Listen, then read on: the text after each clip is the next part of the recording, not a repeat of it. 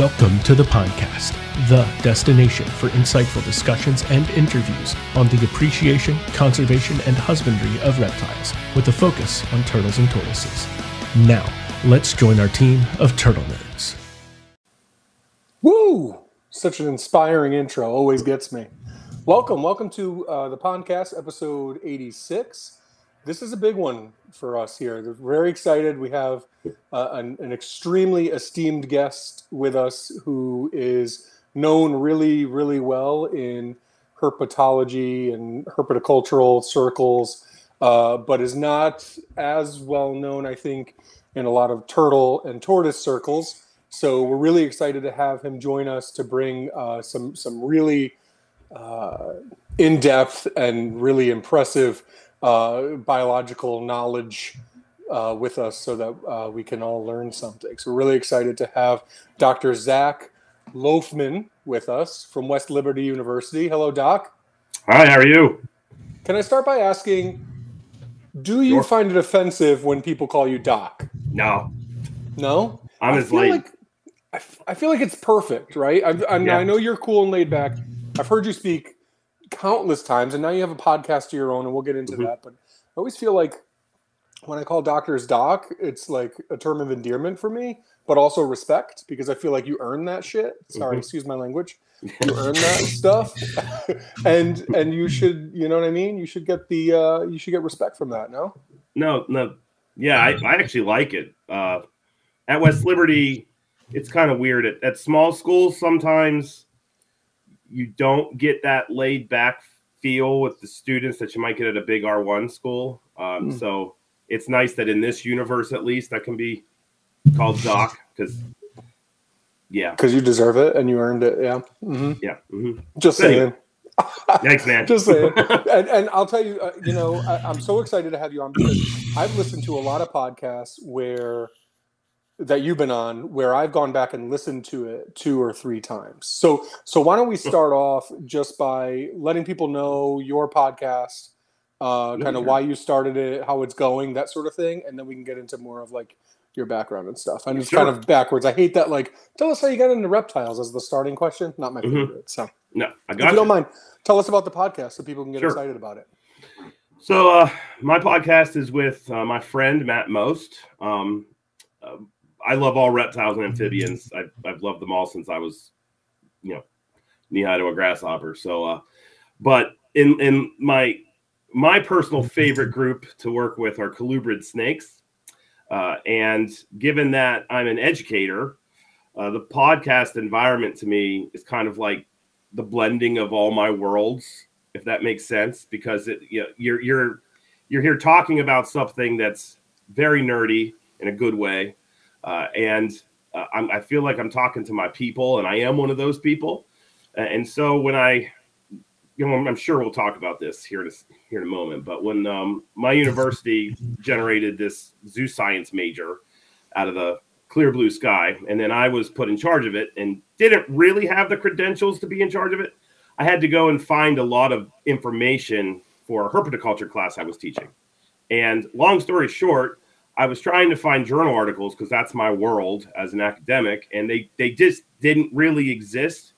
Um, and I was looking for like nitty gritty details, and I just I started walking around my neighborhood because I got fat, and I needed to uh, listen to something, and I found podcasts, and I actually found Morelia Python Radio, and uh, started listening to that one, and basically realized that like I was learning an awful lot about animal husbandry and, and care and seeing these patterns that kept popping up with with some guests and seeing how some guests were kind of you know pushing the envelope and, and questioning why we did certain things. Um, and so i kind of realized that that was an environment that i would i liked and, and and podcasts were kind of in this educational space. And then i ended up doing a couple of them and it was really a natural thing for me to do. Um, and then basically uh, mpr morelia python network um, uh, they were adding podcasts left, right, and center. And colubrids, colubroid snakes are my jam. They've always been my jam. They will always be my jam. So I thought I could do an MPR for colubrids. And I knew Matt. Um, Matt we have similar interests, but we are very different in our scope. Um, and he's been in herpetoculture literally for decades. I was in it in college, and then I got out, and then I got back in. But I understood like classic herpetology, natural history, and Matt also had that background. So I just thought this might actually work. And so pulled the trigger, bought a mic, and now we have a podcast. And it's, I mean, I think people like it.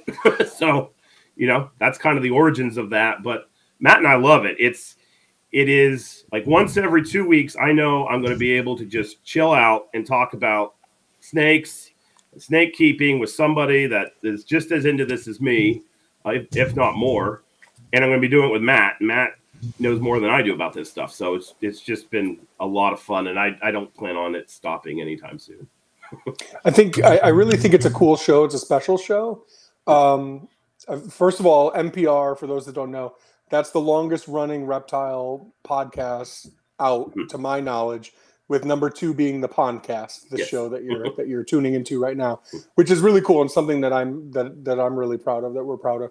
But mm-hmm. uh, it's it's a great show and and a great now network of shows. Uh, and I, I do t- tune into a lot of them, but yours is my favorite, and it's because of you. And it's nothing against Matt, but I think Matt is kind of like who I am on the turtle side, like one trick pony. Nothing against Matt again, but like he's into snakes. It's what he's knowledgeable about, and, and it's what he speaks to. Whereas you are more, you know, you're a professor, so you you kind of get, have had experiences, kind of lecturing and working with students and kind of you know kind of gaining interest out of people that kind of don't have as much knowledge but are really eager to kind of get in and learn and then also making a lot of like analogies and connections and things like that with um, like in life but also uh, throughout the natural world too so you're not you're you're obviously not just a snake guy you also yeah. i mean there's a crayfish species that's named after you like how cool is that yeah. And I always want to call you Loafman, but I know it's Loafman. But I just I well, just have to say that. So if I say it wrong, it's okay. It, it, we I've been where our family's been saying it wrong forever. It's actually Lockman. we we went to Ireland and found out that uh, we were lied to, and we thought we were German, and then we did a DNA test. One of the 23andMe was like, huh, look at that, we're not. So anyway, so yeah, I, I, don't really care how it's said, but it's all good. One of the cool things though, like you guys had Mike Rapley on recently, who I think mm-hmm. a lot of our turtle um, people may not know, but he's someone who's been in the turtle game for a really long time and is really known, really well known uh, by some of the people, excuse me, who have been who have been around for a while, and um, he contributed to my book actually, and, and he's somebody who who I really uh, enjoy when I have the opportunity to kind of, you know, read something like a post or something or, or converse or whatever. Um, I haven't seen him in person since 2015, but uh, he's also into colubrids like you guys, and you guys had him on the on the um, on your show. And I think what's really cool about colubrids is that there's a lot of com- commonality between turtles like that I like, mm-hmm. where they don't really need a lot of supplemental heat and they're terrestrial and they're they're just different. They need a cool down, so it's not like those really popular snakes or a lot of popular turtles out there. So a lot of the things that I hear you talking about really interest me a lot. So I want to I want to pick your brain on a couple of those things. If we could just go like sure. topic to topic and just kind of talk about those. Let's do it. Does that sound good? Okay. Mm-hmm. And Steve, you're here too. Everyone, Steve's here. Steve, you're you're allowed to talk. So don't. don't I'll poke like in when when when when there's a, an appropriate moment for sure. I know I know you will. I just I don't want to be that guy who's just like talking and talking. No, no worries. All of a sudden, 35 minutes in, people who are listening to the audio version are like, "What the hell just happened? Who's that guy?" So Steve is here as well, and he's going to pop in. But you know, he always does stuff in the background, so he's a little bit quieter. Uh, okay, so Zac. Yeah. Talk to me about hormone cascades. okay. That's a thing, right? So, that is totally a thing. Yeah. so, so a lot of reptiles and amphibians that live at in temperate latitudes, and if you know, we need to know what the hell that is. If you're in, uh, if you're in Ohio, West northern West Virginia, Pennsylvania, New Jersey, New England, um, throughout the Midwest, that's what we call temperate latitude. So basically, where you have four seasons. If you if you and, and we're not going to talk about what the hell climate change is doing right now, but classically, you have you know winter, summer, uh, winter, spring, summer, fall. What has happened with the evolutionary process is that reptiles amphibians have to have a dormancy period during you know that that annual cycle it's it's a literal requirement because when it drops down like it did here in january to right around zero if you're a box turtle and decide to go out for a little stroll you're going to be a turtle sickle you're dead like that's all there is to it Yep. and what a lot of people think is that when reptiles and amphibians go dormant, that they do exactly what that sounds like, that they just basically shut off biologically and that there's nothing happening internally. And in reality, what's happening is uh, they're when when they're getting ready to go into this in the fall, they've gone from summer into fall where they had a lot of light and a little bit of darkness with summer, and then as you go through fall, you're getting more and more and more darkness and less and less and less light. Those uh, diel cycles is what we call them of light. They they basically trigger hormones, and those hormones are reproductive in origin. And so when we brumate our animals, what people don't realize is that you are basically imitating part of it if you just do the temperature cycling. But if you don't have the light part in there as well, if you're not like dwindling the light as the temperature is coming down, um, there's there's evidence that the temperature is far more important than the light. But to kind of really nail it, if you will, you need the temperature and the light. So, um, but what's actually being what hormones are being cascaded are um, in females, they're estrogens. So they're basically all the, the female hormones, and they're the, the same hormones that human beings that are female have progesterone and estrogen and even testosterone is part of part of that mix. Uh, and then with the uh, males, it's all androgens, which are things like testosterone. So, uh, but what what you have to have is in order for you to have these, um, in order for you to get eggs in your animal. So we talk about follicles all the time. Mhm. You have to have this cascade happen um, with a temperate turtle, because if you don't brumate them and you're not imitating wintertime, they're just permanently stuck in late spring, summer, and they don't even really begin to do the cycling piece until the fall and the winter shows up. So you're literally going to have them in a non-reproductive state eternally if you don't ever, you know, drop temps. So that's why we do all the cycling stuff. And with with our podcast, I decided that I was going to do an experiment. If scientists, what I do. So I was going to go full nerd, and we did that brumation bonanza. And um, I mean, I did like I had while we were recording it. That one was just Matt and I had PowerPoint slides up, and like my dry erase uh, board was all written up, and all that kind of stuff. And what was really interesting though is we talked about you know the hormone cascades. We talked about how you need to have this cycle, and then a lot of snake people afterwards were like, "Well, I don't brumate my colubrids and I get eggs." And I started thinking about that, and you know, they obviously are getting eggs unless they're lying. And the number of people that were telling me they were getting eggs was kind of intriguing to me. So this, so you know, resultant of the podcast, I actually have a bunch of Florida king snakes. I went off a king snake deep end here. I, I did what all herp people do. I was like, I'm going to get two, and then ten days later, I had forty. So that's a true story. Um, but I, I took half of them and just kept them in my my office here actually, and then the other half went in the garage, which gets down to 50 degrees. Um, and sure enough, all the the um, they're Brooks king snakes. If anybody here knows what those are, uh, all of the females that I didn't actually brumate all the way, they've mated, and they're they're getting plump. And all the females that I took all the way down to 50 degrees have mated, and they're getting plump. So it, it, it goes to show that when we have them in captivity, we may be selecting against the need to brumate because if you think about it, the one you're going to get that one-off clutch here and there, and it might be the, the that one animal out in nature that may have been at the narrow end of the bell curve that didn't really need that much of a cycle for her to go.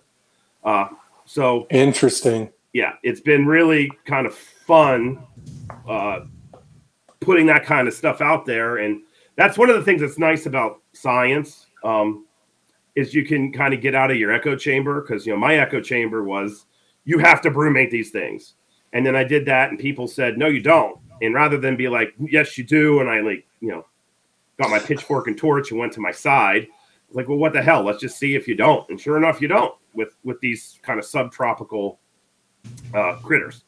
So interesting. Yeah. Can I ask a follow up question? I'll use sure. uh, I'll use eastern box turtles as an example, and I've heard this a lot from certain rehabbers. Not to say anything wrong about rehabbers at all. Again, I just like to give that disclaimer, but there's a thought that hibernation or brumation, obviously, those are the same thing. I've heard you explain that before. Maybe we can touch on that in a little bit too. But uh, hibernation is a is a stressor that an animal like a like a an animal that's been rescued or can't be released because you don't know its origin or whatever that they don't need to be cooled or hibernated because that's a that's an unnecessary stressor. Mm-hmm. My firm belief is that it's an important part of their biology. Yes. And their natural history. So we should do everything we can to replicate it as much as possible. I think the best placement for an eastern box turtle is an an outside pen in a in a northerly climate where they can be cold for six months out of the year and do their thing and and live a natural life. Uh, but there are people who think the opposite. What are your thoughts, just looking at it from from you know fr- from your perspective? Sure, I'm totally on team. Cool them down, hundred um, percent. And and here's why. Even if you're not going to be brumating the animals, uh, there are so many other aspects of their biology that are dependent on that cool down, warm up. Uh, their their way to metabolize food. Um, you're going to shorten the animal's lifespan probably because if you think about it, these animals that are at temperate latitudes, let's just say three months of the year, they're not active. So that's essentially like a pause button that's being hit three months out of every year. So when the animal is gone, you know, is, is four years old, it's essentially spent one of those years right. in dormancy.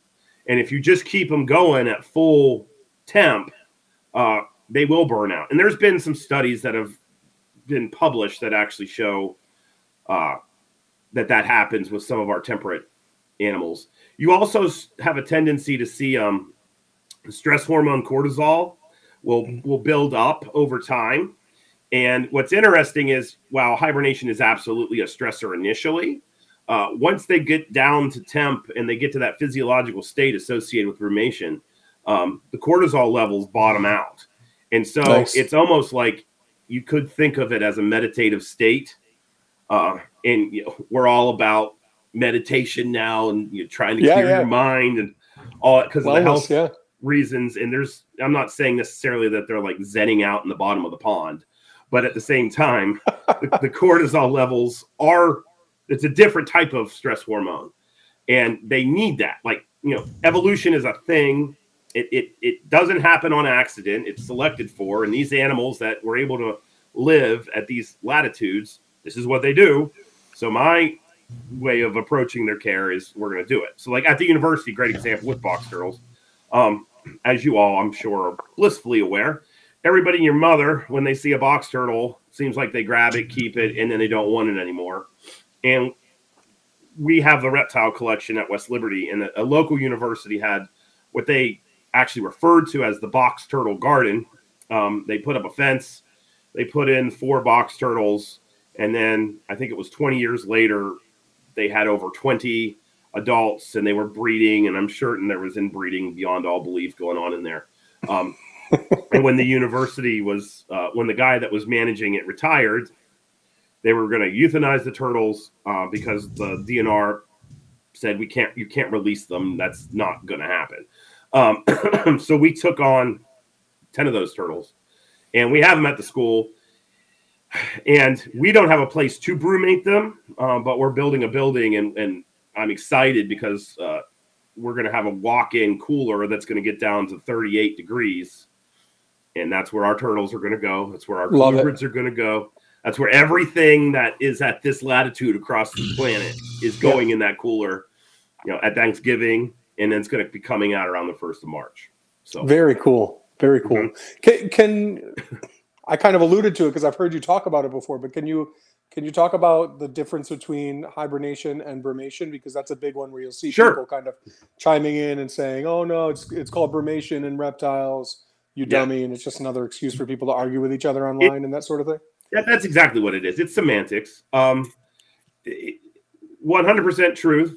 Reptiles hibernate. Uh, if you say that that turtle's hibernating or that snake is hibernating, you're using the correct term.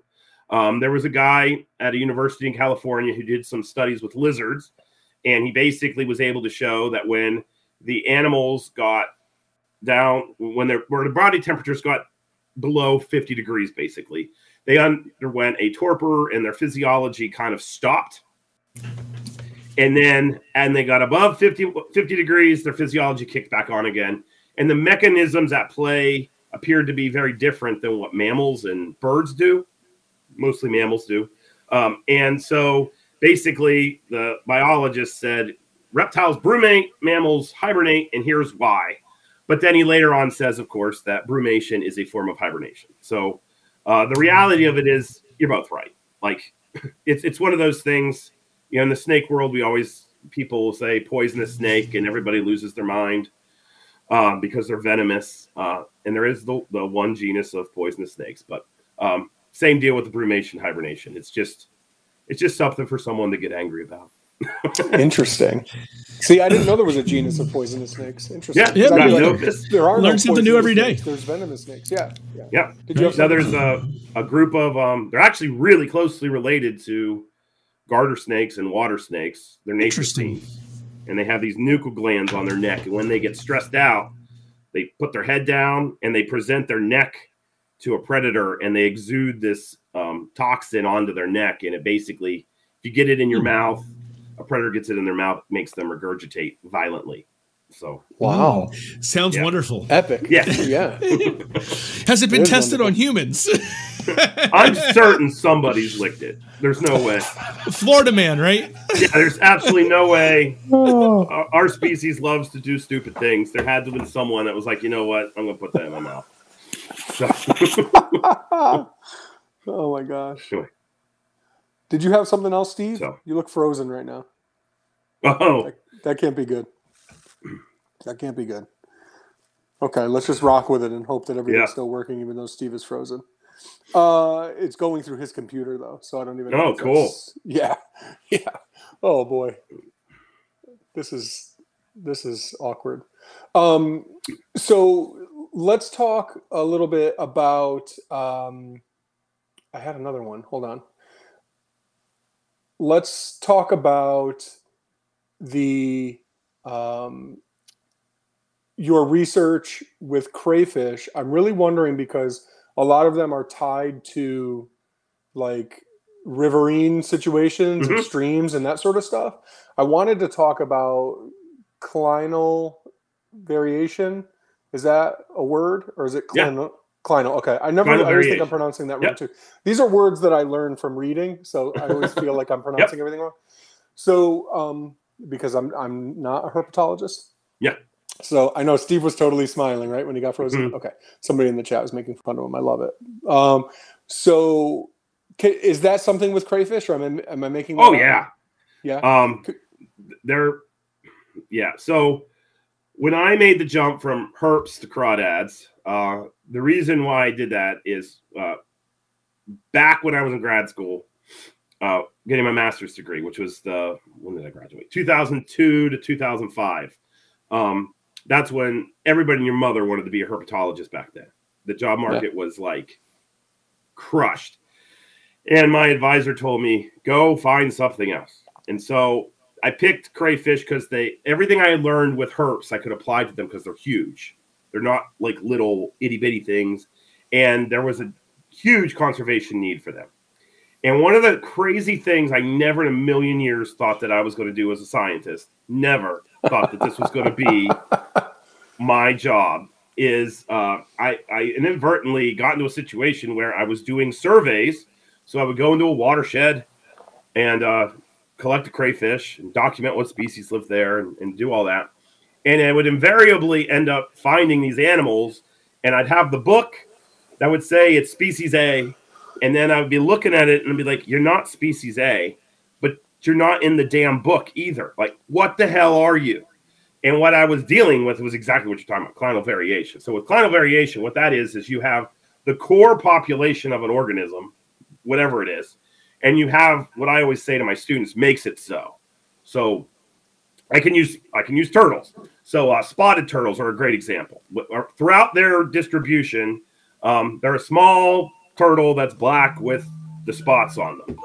And oh, I'm definitely working with Roger Thoma. I saw that pop up. He's my mentor. anyway, um, and you, you you you you catch the little spotted turtle up where you're at in Connecticut. Got lots of yep. yellow spots. Blah blah blah. When you come south to where I'm at in West Virginia, we only have a handful of populations, and our spotted turtles are um, barely spotted. They might have eight spots total across their body. So, what if there was a cline there? What you would see is we would have eight spots. You would have, let's say, 20 spots up in Connecticut. And then if you made your way halfway down into southern New Jersey or eastern Pennsylvania or um, even parts of Maryland, if they had 10 spots, then what you have is this thing we call a cline because you are gradually going towards a different phenotype geographically. So what happens with the crayfish is you get into these stream systems, you pull the crayfish up, and uh, they're they show a lot of what we call morphological plasticity, which is really fancy mm-hmm. words for the claws are not the same in every river. So then you have mm-hmm. to sit there and ask these questions to yourself, which is is this a new species? Is this not a new species? Is this a random form of the phenotype of the species that you know we would see over in the drainage system next door? Uh, and so, what I en- ended up having to do, and I didn't know I was going to have to do, was learn how to name species, and that was not something that I intended on doing. What's really ironic about this is one of the reasons why I got out of herpetology is when um, I was getting my master's degree and I was looking at PhD programs back in 2004, five. There were basically two things you could get a PhD in in herpetology back then, um, that where you would be funded and you wouldn't be starving. Uh, and one of those things was phylogenetics. So you're going to basically be the gene jockey that goes out into nature and catches 50 whatever frogs, salamanders, turtles, snakes takes some tissue, brings it back, runs a DNA gel, and then makes a phylogenetic tree and says new species. Um, and I didn't want to do that because I'm a classically trained ecologist and natural historian, and the the gene tree peeps generating cryptic species that you couldn't like you could tell apart with DNA, but you couldn't look at it and tell it apart. Right. I came out of a lab where that was like blasphemy. So the fact that I do, you know, that I had to go and describe species and do all that kind of stuff. Um, now it's very interesting that I ended up being what I was, what I didn't think I was going to end up doing in the first, you know, ultimately. That's so, that's really really funny. That's really funny. Yeah. I think this is a good kind of segue into like the the idea of like lumpers versus splitters, and I think mm-hmm. a lot of people in our world, in this turtle world, will say like oh, this is different. It should be a different species, or is this something special, or or is this that, or whatever. And they they there are people who feel like, and I think there's different situations. Like the European pond turtle is one where there's a whole bunch of different subspecies. You can't tell most of them apart morphologically, so then you're kind of stuck there. You need to do uh, genetic work to know what what they actually are. Um, mm-hmm. And then sometimes I think the science lacks uh, sufficient sample sizes to re- to really know. And uh, you know, maybe there's a paper and some people dispute it, but we're not really sure what what actually is coming out of it or, or how widely accepted it is and how many animals even went into describing something. Uh, and I like I know there's one where incubation temperatures can change the way they hmm. look. Uh, like yeah. okay great so it looks like this species because the incubation temperature like what is actually at play here and it's really tough to know and then there's this clinal situation as well, where you have a species that can, can, and we've talked about this on the podcast before, but you know, you can have them at the top of the river system and then way down um, at the southern part, they can look totally different. And when you go out there and you take those animals from both spots mm-hmm. at the top and bottom, they're completely different morphologically and genetically and you don't realize all of the steps and all the Yeah. gradual changes all along the way that goes into that. I think Eastern painted or painted turtles are a good example. Like basically everything is an intergrade zone with Mhm. painted turtles. You pick one up, it looks like two of the subspecies. But like so where are the where are the actual, you know, type specimens and and how much space do those type specimens actually make up because they're all just mixed up. And then there's people moving around and everything else. So sorry going on a little rant here, but I mean your thoughts on the 12 things I just mentioned. Uh, I think that we're actually in a really good time to be a taxonomist uh, because it took about 25 years for the old guard of taxonomy to accept that DNA is not going away. It also took 25 years for the DNA people to lose their arrogance and completely disregard everything that the old guard had done. And Right. now we're kind of in this happy Goldilocks zone where um, there's a new species concept. It's been around for a decade, but it's definitely the, the, the concept that seems to be bearing the most weight across all taxa crayfish, birds, snakes, turtles, whatever. And that's what we call the integrated species concept. And what that concept does is basically you you use the best ev- you use evidence from multiple lines. So you have genetics, you have geography, you have morphology, and you kind of look at what the whole picture's saying. And once you have that, you can move forward and, and we're good to go. So that's what I know. That's what we're doing in the crayfish world. Um, I've, I've read a couple snake papers uh, recently where I was like, okay, cool. Um, uh, you know, I, th- th- this integrated approach is starting to be used because the the reality is there's so many different lines of evidence and and you, you like the genes let's talk about the genes for a second. For the longest time when the gene approach showed up a lot of people are like oh my god this is a game changer. And it kind of was a game changer for certain taxa but for other groups of animals it was not a game changer. And actually my group crayfishes were one of those groups the the um barcoding gene this gene called cytochrome oxidase 1 uh, it it with crawdads made one species like 30 i mean it was crazy how diverse this gene was. And the reason why it was being used is we use the genes when we're doing molecular taxonomy that are going to be what we call evolutionarily conserved. We want a gene that isn't going to mutate all the time. So that if you get a little bit of mutation that little bit means something. And that's why those genes were used. Now it's 2022 you know those studies were being done in the 98 through 2005 now we can look at the whole freaking genome. Um, and it took forever for us to do that with human beings. I just found out that one of my colleagues with crayfish looked at the uh, figured out the genome of a crawdad in his genetics lab using college sophomores like within a decade just sit back because one thing I will say is that I know people get a little bit pissy about the taxonomy piece changing. Um, it has not changed yet. We have not seen the end because we're now we're getting to the point where we can literally look at every single gene. You know, and, and Very so we don't have to choose and, and have that object, subjectivity of which one are we going to use within the next decade. We're just going to look at the whole damn turtle, if you know what I'm Yeah, saying, uh, and that'll I mean- change everything. Right. I mean, Brad Shaffer at UCLA has been working on a lot of this stuff, as I recall, and like I'm I'm really looking forward to some of the things that you know come out of his project. Uh, I've gotten a chance to check out some of it, and a lot of it, ironically, suggests maybe not ironically that you know some of the stuff the old the old guys used to do you know was completely accurate as well Yeah. which is kind of which is really cool to think about too is is even though even now as we can like build the entire genome we can be like oh yeah the way they thought these pieces put together they were right um Yeah.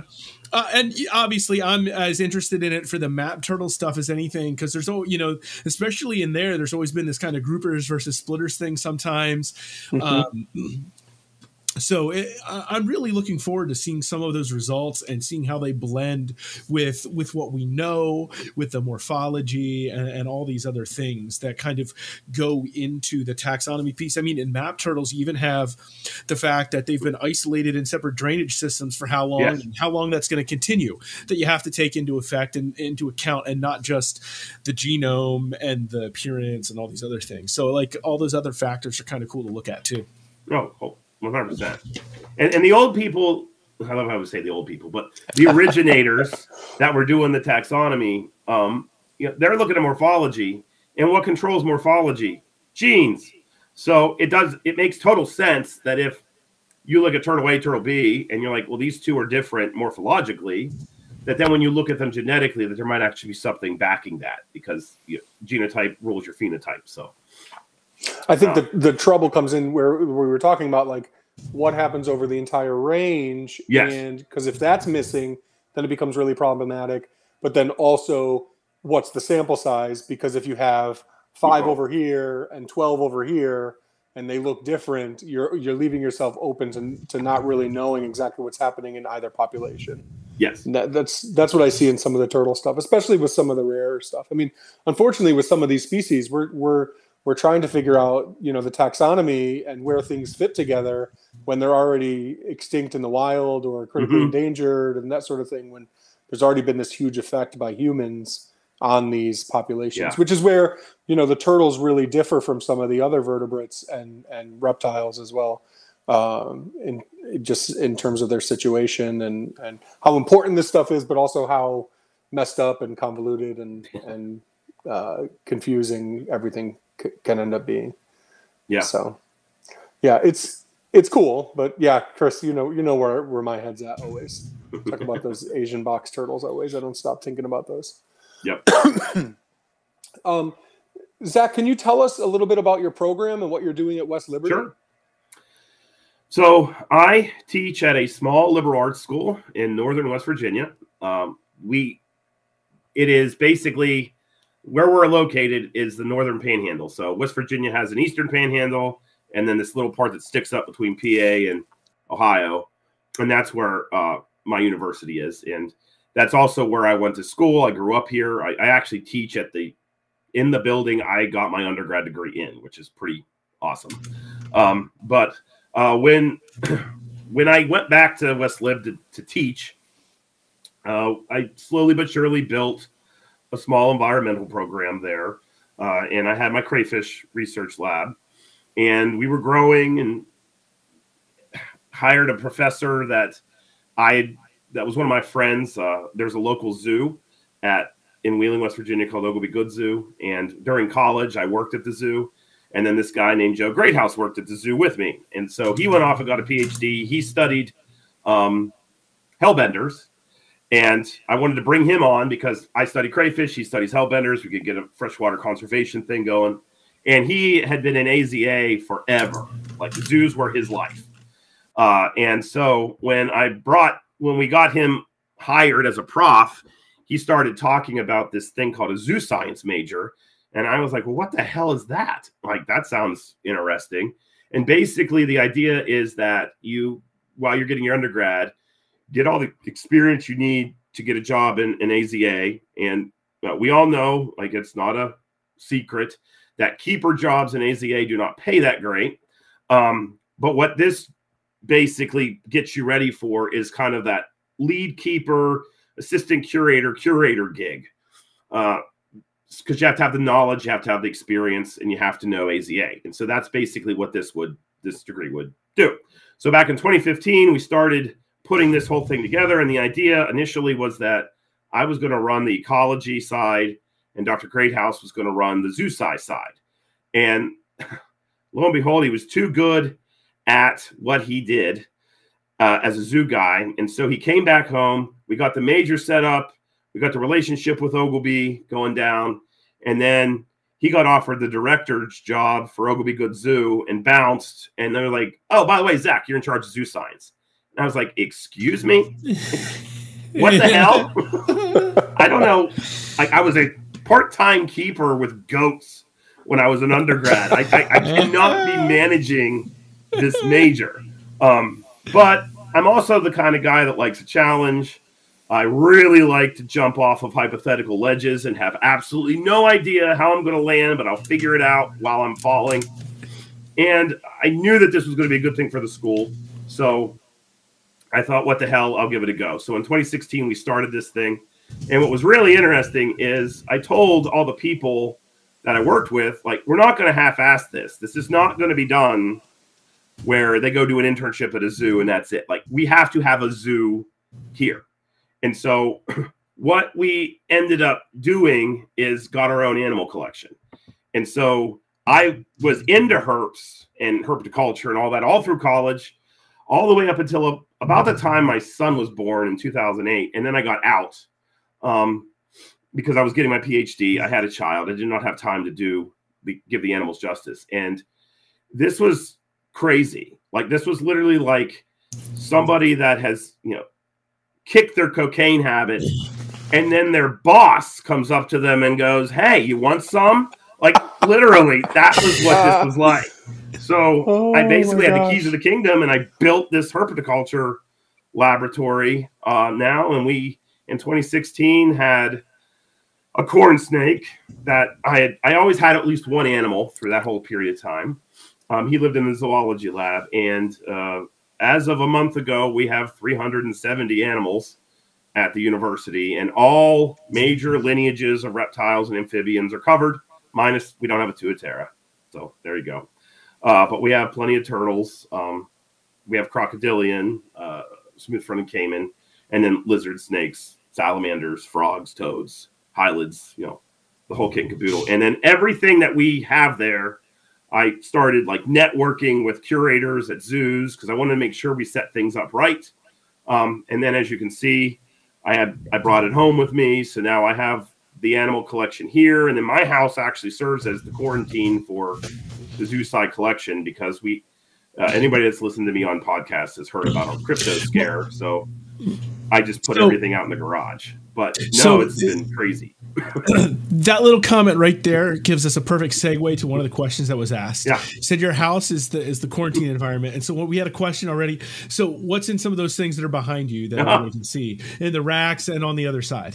Okay, so uh, let's see. Well, back here, those are rhacodactylids. Um, those are uh, what's in there? Those are some crested geckos that I raised. It, what's funny about those is those are actually um, bioactive vivs so they're fully planted and all that. Nice. And I love nice. the geckos. I love the plants just as much. Yeah. so, yeah.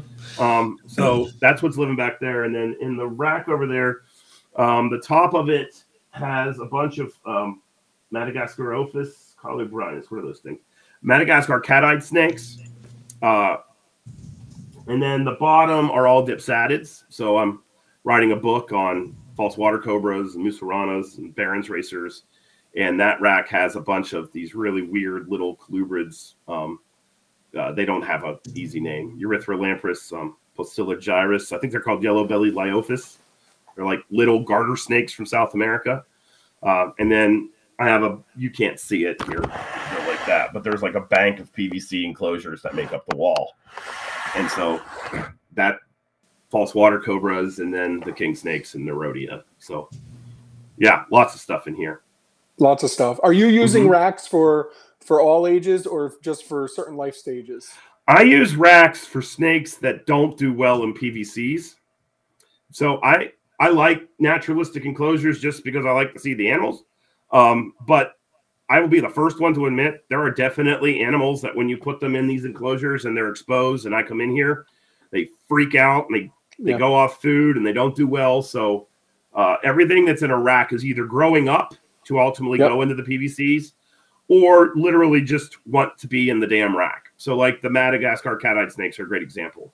Um, I had them in the bank of enclosures right here, and uh, they just stopped eating. And so I thought, okay, I'll put you back in the rack. And then they ate, and then I put them back into the enclosures, and they stopped eating. So they're in the rack uh, forever. Interesting. But but I, I don't some theories. Go ahead. Go for it.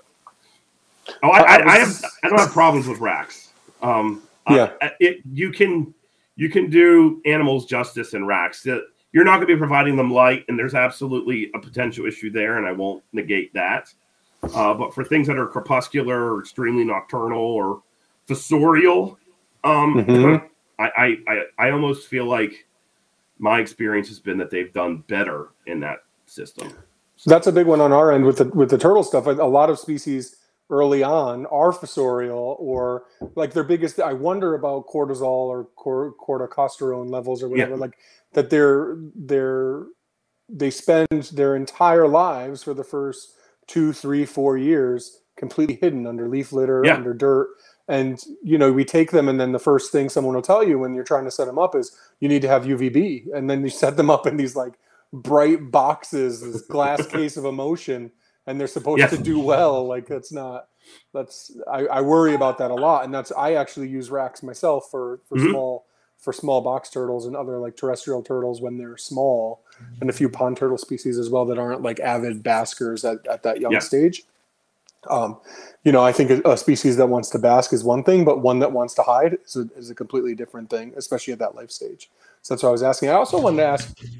So you're talking about herpetoculture, and for anyone who hasn't heard Yeah. that term, I'm sure most of the people who are listening have, but that's the different. Herpetology and herpetoculture is the difference between uh, really uh, academia and a hobby, and uh, the fact that you actually have now. Do you have courses in Yes.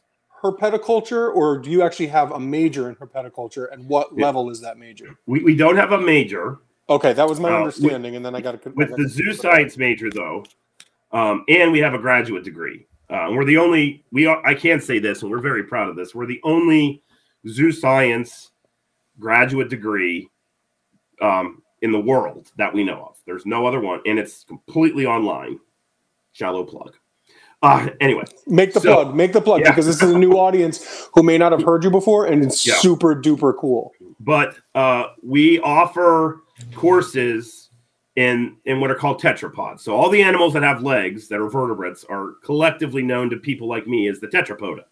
So that includes birds, mammals, reptiles, amphibians, and then the the fish are the other group of vertebrates. And with zoos, those are the main groups that people uh, work with, and they're kept in zoos. And then if you have the fish, obviously that's aquarium science. That's a whole other can of worms. So we offer a semester long course for the undergrads and the grad students in mammalogy, um, ornithology, and herpetology. So I teach the herpetology class. And the way that those classes work is the lecture course is exactly what you'd get anywhere in the country. It's evolution, biology, um, taxonomy, systematics, ecology, behavior, like all that kind of good old school applied natural history. And the lab is where things differ. So a traditional ology class, you would usually learn to field ID the animals that live near you. So like I took herpetology twice. I took it in undergrad, I took it in grad school. And both times I learned the reptiles and amphibians of West Virginia. So in lab with a bunch of dead herps. With our class, um, or with my class, we don't do that. We do herpetoculture in lab. So like I have a lab, it's a 15 week course. So there is a four hour lecture on lights, and then there's a four hour lecture on cages. There's a It's really four hour cool. lecture on substrate types, and there's a four hour lecture on um, habitat heterogeneity. So like naturalistic versus bioactive versus sterile. When it, when do you use which? Uh, what's the difference between naturalistic and bioactive? Uh, you know, how do you, how do you use all this stuff? We do a veterinary thing, um, and then there's dedicated lectures specific to the herpetoculture of turtles, herpetoculture of salamanders, herpetoculture of frogs. So it's it's intense, and the grad class is like the the undergrad class on steroids. So with the grad class, what I'm doing, it's actually my favorite class I've ever taught. Um, is you do all that same stuff, but we basically read three journal articles a week on a on a topic, and then there's a forum question, and then you have to respond to the forum uh, with these journal articles, and then you have to respond to three of your classmates' responses, and it's it's really it's kind of fun because right now I would say about fifty percent of the grad students are herp nerds, so they're like, "This is a class. I'm doing this for a class." Like they're Right? they're like in shock. And then there's like, I want to study bunnies. like there's mammal people in there too. and so it's kind of fun to see the like whole interactions and at the beginning of the class the the students are like there's this is too much work um, i usually have to shut down a coup uh, and I, I, basically say you have to do it and what's really funny is about three weeks in i've done this class now three times and everybody's into it. They're nerding out. It's it, it's kind of a fun environment because you learn how to debate not flame. So like when you go on social media and people were like, "Well, I keep my turtle this way," and then someone's like, "Well, that's mm-hmm. the wrong way." You, you learn how to in this course be like, "Well, I keep my turtle this way," and then somebody says, "Well, I keep my turtle this way," and then you try to communicate to ultimately keep figure out how to keep the turtle the best way. So that's another part of the class is just you know doing that. But I'm really really big. I'm a massive proponent on you got to understand the natural history of the animal before you can keep it. Uh, so what I do is I'll find like the life history of the eastern box turtle and make people read this monograph from like 1890 or 1920. Uh, and then I'll say, okay, you've read the paper. Now, how would that change your keeping strategy? Um, or I'll ask a specific question. So, like, you read the paper, and then I'll be like, all right, so what's the lighting regime need to be for this turtle? and how is that going to impact its breeding? You know, so I, will pick like a specific facet. So I'm just trying to get people to think um, because I I learned in my second coming as a herpetoculture person that before when I was just doing the stamp collecting, I when I was in college, I want this, I want that, I want this, I want that, I want this, I want yeah. that. There was no meaning behind it. Now, you know, a lot of my snakes are little and brown and people would look at them and be like, "Why the hell do you keep that?" You know, well, the biology of this thing is phenomenal. You know, so right. that's what you know that that's that's the driver now. So, but no, the the um the program's working. Our undergrads are getting hired. We were scared to death with COVID because yeah. uh, the zoo world took a huge hit um, because zoos are gate driven. So when yeah. you shut down people going, you're going to have to lay off people and we thought that the job market was going to get saturated with all these keepers that had all this experience. And uh, what we've actually found is that our students are getting jobs fairly like the ones that put in the time and do it right are they're not having to, to worry and they're getting like really freaking badass job. Like some of the jobs my kids have gotten, I'm like, well, I want that job. you know? so, so uh, no, it's definitely working. And, and the grad program, um, the problem we have with the grad program is the grad students are getting employed in zoos while they're pursuing their degree because they're in the degree because the zoo's happy they're going to have a graduate degree but then they get a job and they're like well i got the job now so i have to like do everything shy of threaten them within an inch of their life to get them to finish so anyway it's a good problem to have right yeah mm-hmm. but like we're at 100% employment rate. So you can't, with the graduate students, every single grad student who has applied to AZA has gotten a job. so you can't beat that statistic. That's really awesome. That's a tough yeah. racket to get in as well. Like, mm-hmm. I mean, the, the yeah, it's competitive. Of the, of the couple AZA uh, institutions here in Connecticut, like a lot of people who I know are just, you know, volunteer for 10 years if you want to yeah. get a job in, in, in the zoological right. field. Yeah. That's really that. Thanks, Chris. You're right. That's really yeah. cool. Took the words out of my mouth. So, wow. Uh, and I mean, you're you're looking for students as well. So people are interested, oh, yeah. right? So you make the plug. Like I am so always cool. looking for students. Like um, online for for the graduate stuff, and I mean that's so cool. Uh, yeah. Someone just asked how many students yes, graduate each year in the zoo program. Yeah. Uh, we're I see how many students graduate each year. We're we're averaging somewhere between 20 and 30. And what happens with this major is a lot of uh, for the undergraduate degree, a lot of people think they want to work in a zoo and they have no experience with animal husbandry. And anybody that has buku experience with animal husbandry knows that you are cleaning poop, you are going to smell, you are getting a degree to get um, you're getting a degree to get salmonella. It's going to happen. So, like, um, uh, but what happened, what we realized is about 30 to 40% of the undergrads about the end of their sophomore year, like, well, I don't want to do this, but I want to do conservation. So that's actually where my like background is. I am a conservation biologist. So we we created a track in the major so that at the end of your sophomore year, you have to declare you're either going to be a zoo science major or you're going to be an applied conservation major. And you can you don't lose any time. It's a very smooth pivot and then you're just basically getting a degree in field biology is what it boils down to. So um uh, and what's really cool is we've been able to like show the students how captive husbandry and field biology are intimately linked with things like head starting and Yeah. repatriation and yeah, That's, purchasing that's awesome. habitat and all that kind of good stuff. Right.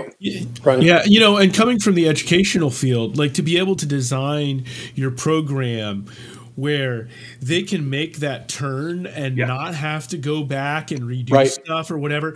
That's that's what we call quality design in mm-hmm. education, and like mm-hmm. that that's something that like we talk about, like even in our high school is you know, okay, so a kid was advanced in seventh grade math, but then they struggled in, a little bit back in eighth grade. How do we give them? Uh, how do we let them, you know, parachute down a little bit? Or somebody was, you know, on level in seventh grade, but all of a sudden they've sped up. How do we allow them to to to move Yep. back up and make that change without having to necessarily like just suffer behind or any other thing? So like, it's really cool to see that that kind of intentionality in the design program so that you can really get kids interested and even send them off in a slightly different direction without having to feel like they, they need to backtrack and just shell out some more dough. So that's really cool. No. One of the nice things about my being at a small liberal arts school is that we can pivot Yeah. and, and there's bureaucracy. I am not saying there's well, oh yeah. but we're kind of a, able to bully the bureaucracy, if that makes sense. Nice. Yeah. Uh, so, and then the zoo science major has been so successful. Um, it's the third. It's either the second or the third um, largest major on campus right now. So, uh, Wow. because That's incredible. of our numbers, the Yeah. the upper administration has basically been like, okay, don't know a damn thing about all those animals over there, so we're just going to let those people do what they're going to do, Right. uh, and that's Yeah, Yeah. but I mean, Nice. do you find are you pulling people from across the country at this Yes. point? Be- yeah, because of their Mhm. interest. Like that's the really Yeah. cool part. I mean, how many majors are doing that at West Liberty University? Right. Yeah. Yeah. Oh, well, we're the only one, Right. Yeah. Yes, the That's awesome. only one um, that has uh, uh, uh, our dental hygiene is kind of, but um, the the biggest issue that we have with the major is the simple fact that people don't know it exists. Um, Yeah. Because when you're at a small school, you don't have the marketing budget that you would have Yeah. at a large university. And that's why that was also one of the reasons why I did the podcast and I love go it. on every podcast I can go Yeah. on because I know where my target audience is. It's you know, Yeah. I, I Yeah. am the target audience. So I just basically sit back and think, well, what am I, you know, what am I consuming? And it's totally done it. And hey, if it gets a bunch of reptile people that I get to teach, damn. I'm so upset that that's the dominant. Uh, I love you that. know, that you're the target audience. So, It's like you're mhm. going to a holiday party and there's going to be a Yankee swap or like Dirty Rotten Santa or, or White Elephant or whatever that gets called. You, oh, it- it's smart to don't regift a candle that you didn't Yes. want. It's smart to bring something you want because then people are also going to want that. But I think that's Yeah. so funny. Like this, that's who you are, uh, and and you know the people that you're trying to to attract are are, are the same. Yes. Uh, is 72 years old too old to start? Heck no. No Why way. not? I saw I saw an article with a guy who was 72 who was playing college basketball and shooting free throws. Yeah. Let's do that. it. You I'm could game. definitely do college herpetoculture and, hmm and zoo science if you can Yep. If you can make yeah. it on the basketball team. Yeah, we had a woman that age in our in our college choir, uh, Nice. where I went to school. She was, uh, you know, uh, she was just t- picking along courses in her, you know, sixties and seventies, and just kept singing in the in the you know the not auditioned choir, but the other choir, just every you know every semester. You know, that was one of the things she did. I love that. I, I love how you said the non-audition choir. You got to make sure keep right. Well, yeah. Well, you you know they. You didn't have to audition for the college one either, so like anybody could join it, and so she did. It was you know a thing she did. So Yeah. that's cool. yeah. Nice. Ryan says his girlfriend has lots of coworkers showing up thinking they're going to just cuddle kittens and puppies as vet assistants. Oh yeah. I All the feel time. your pain. I feel Yeah. your pain. We call them bunny This- huggers. Right? and, and, and the stories that I can tell. So one fun one is we had the first year, first semester in. Um, we had this girl, and she bailed out of the major, and was like just really angry one day. We didn't know what the hell was going on, and then the next day, somebody from HR like reached out to me and was like, "Hey, we got to talk about what you're doing with those rats." I was like, "What do you mean? What am I doing with the rats? I don't know what you're talking about. I don't do anything with the rats." She's like, "Well, you're drowning the rats, and the kids don't like that. Like, we can't be drowning rats. That's cruel." It's like we're thawing them out. They're frozen. This girl thought that we had these rats somewhere on campus, and that I was driving up in the morning and just drowning rats by like the tens every single day. And I was like, oh no. like so there's there's there's a there's a very interesting dynamic when you have a major like this of you get we get students who literally like eat breathe sleep aviculture um or herpetoculture or tropical fish and they know everything coming in. I mean they're like rock stars. And then we get other students that have watched animal planet the zoo shows and you know think that all they do is that. And there's nothing wrong with those students. One of the some of the absolute best kids we've had are those people. And it's amazing to be in a position to like teach them how to do all this and watch them you know start naive and end up being these wickedly experienced wonderful future conservationist. i mean it doesn't get any better than that but it's Right. been a the, there have been things with this major that i was not prepared for at all and uh, it's been a lot of fun and it's been a massive learning experience i can absolutely say that So uh, I think there's a question that's been asked that ties into this a little bit. Um, uh, he says, uh, "I'm sure Zac knows about graphic care sheets floating around on social media, Facebook groups. They claim here is the only way to care for Yeah. a particular animal. Uh, do these discussions do these discussions uh, show up in your classes, and, and what are they like? They absolutely do. And we actually have an activity in the herpetoculture class, which we basically, I tell them to go out and find the, the care sheet. And then we t- I tell them to then go out and find the journal articles that discredit the care sheet. So I do Nice, I like an it. exercise, and there's more than one way to skin the cat. Yeah, um, and, and I, because that's one of the things that I want to make. If I have any Im- impact on herpetoculture, I just want people to not do the care sheet thing, the and, and be so defiant, like not defiant, but um, to honor it with like their Yeah. life and blood, like So rigid. there's yeah rigid Yeah. that's it because I've, I've heard this on every podcast when you get experienced people the way that i keep things in west virginia is going to be totally different than the way you do it in florida which is totally different than the way you do it in montana which is different than how you do it in Right. holland because the environments are different so yeah. if you get that little care sheet and that's what you're basing everything off of it should be i teach the students it's a foundation um, uh, but it's not like the end all be all bible of care Right. Yeah. Right. so I think you know one of the things I think about when it with a like when, when we've written some care sheets, you know, at the Turtle Room. One of the things I think about them is it's kind of like what do the principles look like? You don't need to Yeah. detail the habitat should be eight by four with X. You know, like the care sheet should be focused on principles of needs and all these other things, and then uh, leave it open to some interpretation of of how that happens in wherever you happen to be. Because, like you said. Um, Mhm. Like those of us in the Northeast, we learn how to do some more stuff inside that you can do outside in Florida. Those folks in Florida, they get stumped on certain things because they can't all of a sudden keep them outside because it's either too hot or whatever Yeah. else in Florida. And they're like, I don't know how to do anything inside. And so, like, we gain different areas of expertise just based on our region a, as well. yeah 100% Sure. No That was something I had to realize. I was I really struggled with it. Like I'm going to retire and move to Florida, or I'm going to move to Florida as soon as I can because then I can keep so many other things. But there are a lot of species that actually do really really well in a cooler climate. Whether that means you have a basement that naturally gets into the 50s in the winter, or you know you have animals that really do well outside here year round, which is crazy to think, but they are out there and finding the right species for you. Uh, go ahead, Zac. No, I agree with you 100. percent Yeah, I I've. It's funny when I got back into this because I'm a snake guy.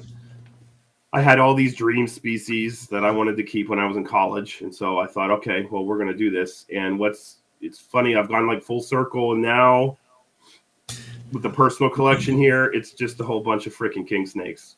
Like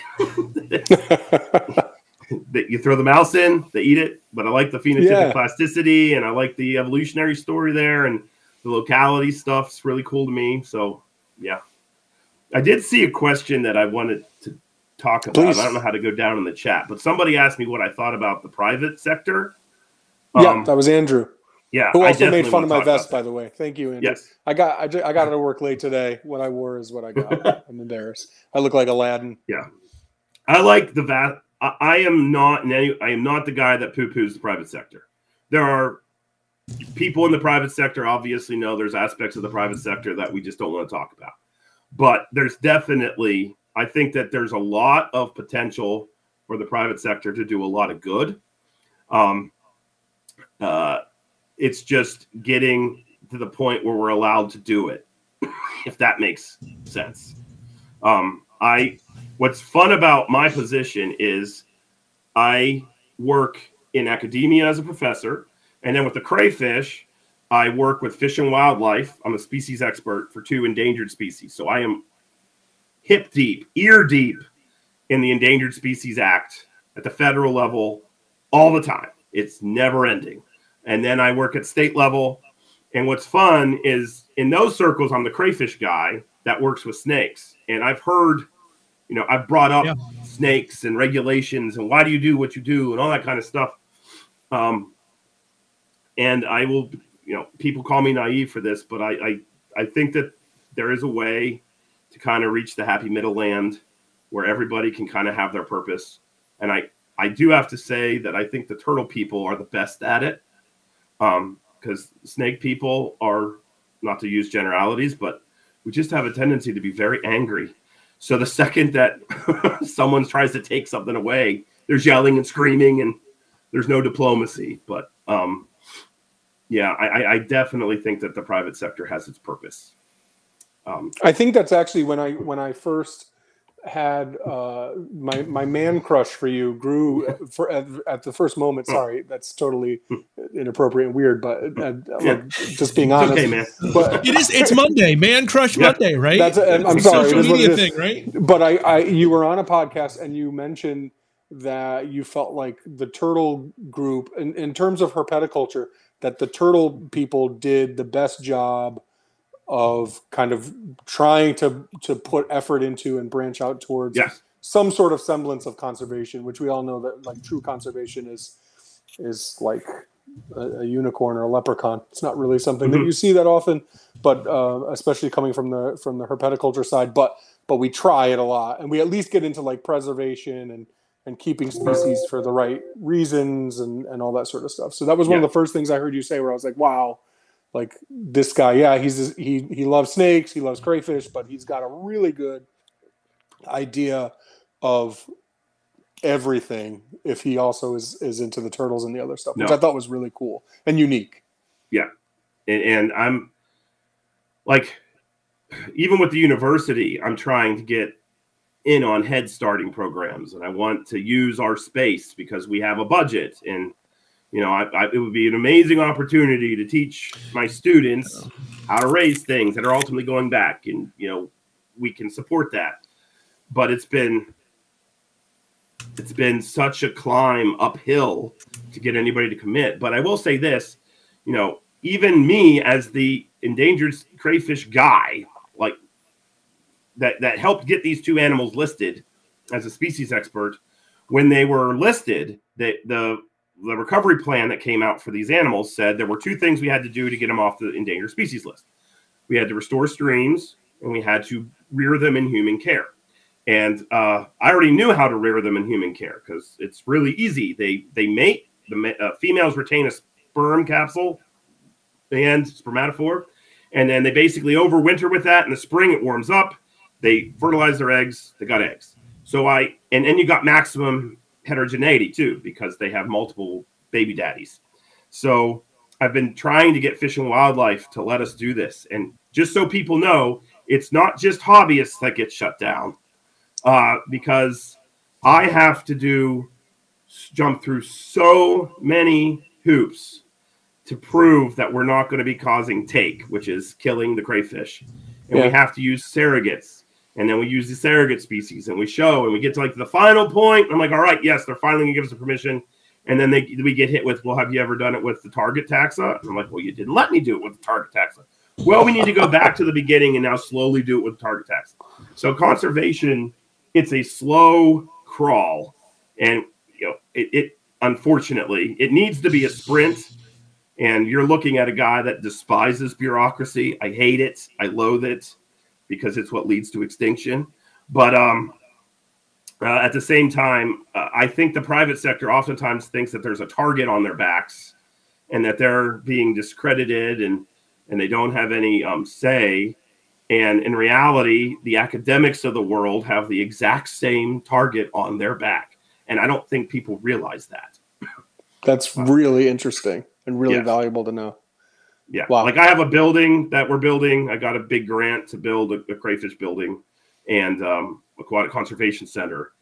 And what's interesting is the, the the building's being built because Fish and Wildlife doesn't have anybody that can rear these crayfish because they're all they don't want to kill them. So I got a building to rear the crayfish. But it's going to take a year to build the building. And then when the building is built, I then have to apply for the permit to put the crayfish in the building, which is going to take another year and a half. So, like right now, two and a half years from rearing a single crayfish in there. Meanwhile, the streams are being polluted with coal waste in southern West Virginia as we speak. Right. So, of course. you know, and where are we going to put the ARC population? So, like all these things we talk about, you know, I, I sit back and I, I, I hear the conversations, and I, I just want people to realize that it's that's just part of the process. Zoos have to go through the same thing. Yep. Um. So, but the turtle people, y'all did a great job with convincing people that it was worth, um, you know, you guys doing what you do with the with turtles and spotted turtles and diamondbacks and all that kind of awesome Yeah. stuff. It's a challenge. It's like in my home Mhm. state, it's much uh, much more of a challenge. So the good thing about being kind of a larger organization now with with a larger scope and reach, I guess, is that Yeah. you can kind of figure out where are our significant players on the biology, uh, you know, the the the field work side of things, and then where are the states that are willing to work as Yes. well, because every single one is totally different. And if you find yourself in one of those states where people aren't willing to really let you be creative and and try to help out or come up with something, then it is what it is. Yeah. Uh, uh, last time you and I spoke on the phone, it was a while ago now, but Yeah. but we spoke on the phone, and at that time you were interested in potentially taking some turtles into your project. Now, Heck turtles yeah. aren't the easiest thing to keep. Are you still interested in that? Well, we're totally interested. When, when Okay. this building's built, I have an extra aquatic life lab. That's what it's called, because I didn't want it. I wanted it to have reptiles, amphibians, and turtles. so, I'm I'm currently talking with the West Virginia DNR about some things. Um, I don't know where that's ultimately going to pan out, but they're wonderful people. I, I can say that Yeah. our non-game people are good. Uh, but I'm, I've tried to get in with PA and you know Yeah. all that kind of stuff. So It but takes no, we're it takes always time to willing. invest. Yeah, yeah, That's- we, that's we awesome. can raise things. that's And great. we have know. a budget. We have a budget to I cover food. So I love it. So yeah, we, we look Yeah. forward to partnering with you as well. Like however we can. Yep. If you if you want a guest lecture to talk about turtles with your group, just sure, done deal. let me know. Mhm. Um, I got really excited when you were talking about um, herpetoculture of turtles, or, or however you, you phrased it. Uh, And yeah, and, and if anyone has something cool that you'd want to see go towards education, I mean, this can actually go to the new facility there Yep. and actually be a part of that education for students who will be, you know, doing research and right. I mean, like your your grad students Oh are yeah, they pu- are they publishing papers and things like this on this sort of thing? absolutely. Um, in Can fact, you give us an example of like a cool one? sure. Um, we actually had one accepted today. so Awesome, congratulations. Yeah, my uh, graduate student Michelle Williams uh, so one of the things that I really have gotten into is reptile cognition. So uh, these things are not little androids running around. You know, they they definitely are associative learners and all that kind of good stuff. And so we did target training with um, false water cobras, uh, which are not real cobras. In case we don't have snake people here, I wouldn't do that with a grad student. Um, but uh, but we were able to show that they it, that they could basically learn a target and learn what the target meant in as little as eight sessions.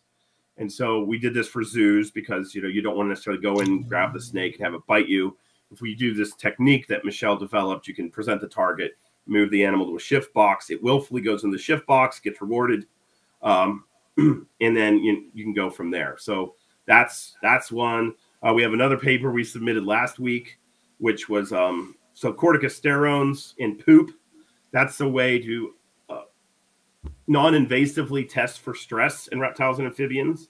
Mm-hmm. So like when you go and do a blood draw, they get stressed and then that's going to end up in the blood when you pull it out. And so you end up not really knowing whether the animal is permanently stressed or not. And there was some debate with um, squamates uh, that the mammals they were eating were stressed, that corticosterone was passed through the food into them.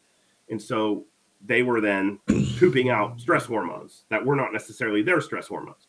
So I had a graduate student, uh, joys of being a graduate student, take snake poop, cook it in an oven, get all the moisture out of it, and then we ground it with a mortar and pestle, and then shook it through some sieves and got this like pure fecal powder, um, and then the bones and the hair and everything. And we did um, corticosterone levels of the powder, and then corticosterone levels of just a normal poop. Uh, and we were able to show that if you do that extra step and get the poo, uh, you you get lower CORT levels. So basically, it kind of demonstrated that if you add this one step, you can actually get a more um, a, a, a, a CORT level that is probably more reflective of the actuality that's going on there. Right. But then I have so others. Cool. Know, I have other students though. So um, many people might know Lucas Lee. Uh, Lucas Lee is in. He's part of the MPR group. He does Carpets and Coffee, that podcast. And he okay. heard me on a podcast and um, came on to be my graduate student. And he loves Australian pythons. Like that's his jam. And we were trying to figure out what we were going to do for his thesis, and it was COVID times. And uh, he said to me, he doesn't know what he did. He he messaged me over Messenger. What if I just wrote a book on womas? for my thesis. Ha ha ha. And I was like, what if you write a book on Womas? So now Lucas, for his thesis, is going to be the lead author on the complete um, Woma Python, the complete series from Eco. Yep. Yep. yep. So he's doing the natural history, the evolution, and captive husbandry. That's for his thesis. And then we're going to take those chapters and then um, Nick Mutton and Justin Jewel, Dr. Lander and I are going to be on it as well. But like that's the kind of thing we can do with this graduate degree. So right, if there are turtle projects that you have the data sitting there and you've always needed that one final oomph step, that's where grad students are wonderful creatures because you can give them the data and they have to like you have to get that final report, document, paper, pub, book. Um, now, obviously, the kid ends up being the lead author on it because they do all the work, but uh, it just kind of helps everyone. And that was kind of my goal with the grad degree. Um, was I thought that this was a great way to to kind of segue really dedicated keepers on the private sector into the world of academia and get them into AZA. And then you have somebody who's literally a keeper an academic and an AZA, and you kind of have right. a trifecta there. And the more of those people we have, the better everybody's going to be. Yeah, yeah, especially for research on keeping, uh, you know, various different parts of the the herpetoculture, as opposed to just, you know, kind of the ecology or biology yeah. too. Oh yeah, absolutely. And there's plenty of of cool stuff. So I love the grad program. It's um, I, I listened to this guy named Warren Booth, Dr. Booth. He's a professor at in Oklahoma and he wants he does a lot of parthenogenesis research with snakes but you know the thing that pays the bills with him is, are these um, is the genetics of pests and he referred to it as hobby research and i was like yeah that's kind of what this is like it's like how how I just think I'm the luckiest guy on earth that I get to do this every day. Right. like, how did this happen? It's so cool. And I love the idea of like the different branches that come off of the majors too, and mm-hmm. how I I envision these students who who kind of are growing up having an appreciation for people on other sides of the aisle, which is missing so much Yeah. in traditional research, in the hobby side, which I hate the word hobby because to me I hate this the is, word hobby this- too. this is my lifestyle. This is my Yeah. life. It's not my livelihood. It doesn't pay my bills, but it is why I wake up every morning. Like Yeah. I go to work because turtles exist. I have a Yep. beautiful family, but I do it all because turtles exist. Mhm. And so to me, like a hobby is a. It, it's not. Couldn't It's not agree what that Big enough to of a word. Yeah. It's not big enough of a word. Like I'm, you know, it's not like cleaning nasty turtle water is not a hobby. What you do like, for I would fun. not No. choose that as my hobby. This is my life's work because I think it's important. So, um, yeah. Anyway, I just think that's so cool. I, like Zac, uh, we should we should wrap up here. I just like Yep. I can't thank you enough. I can't tell you how much of a fan of yours I am Thank you know you. being able to hear your voice on our podcast makes me really happy because i know your voice so well now and like it's it's kind of like when you meet someone from the radio and you're like oh my gosh that's what you look like that's cool i li- i, I listen Thank to you. you. between the podcast you're on as a guest and then now your podcast almost every week i'm listening to you so it's it's awesome to have you on our show i can't thank you enough for your time and i can't thank you enough for everything that you're doing for the animals of the world and the students of the world uh, Oh, and thanks. helping them yeah grow and and change the world for the better. So this is Yeah, this is just awesome. That education piece is a big part of who we are, and so we're Yeah. Mhm. excited to see what you're doing. Don't put yourself to sleep, Steve. Come on. Excited to see what you're doing, here about uh, the work, and uh, look forward to you know talking more in the future for sure. Yeah, sure. Yeah. I'll come back on anytime you want me. I love it. Uh, maybe we'll make it an annual thing. Just so we Okay, can- there you go. I'll, I'll keep notes through the whole year for like questions. This is a question for, Zac, yeah. for sure. Yeah, yeah. Awesome. Th- thank you, and thanks everyone for tuning in. Episode uh, eighty six, and uh, we'll see you guys next time. Thank you all.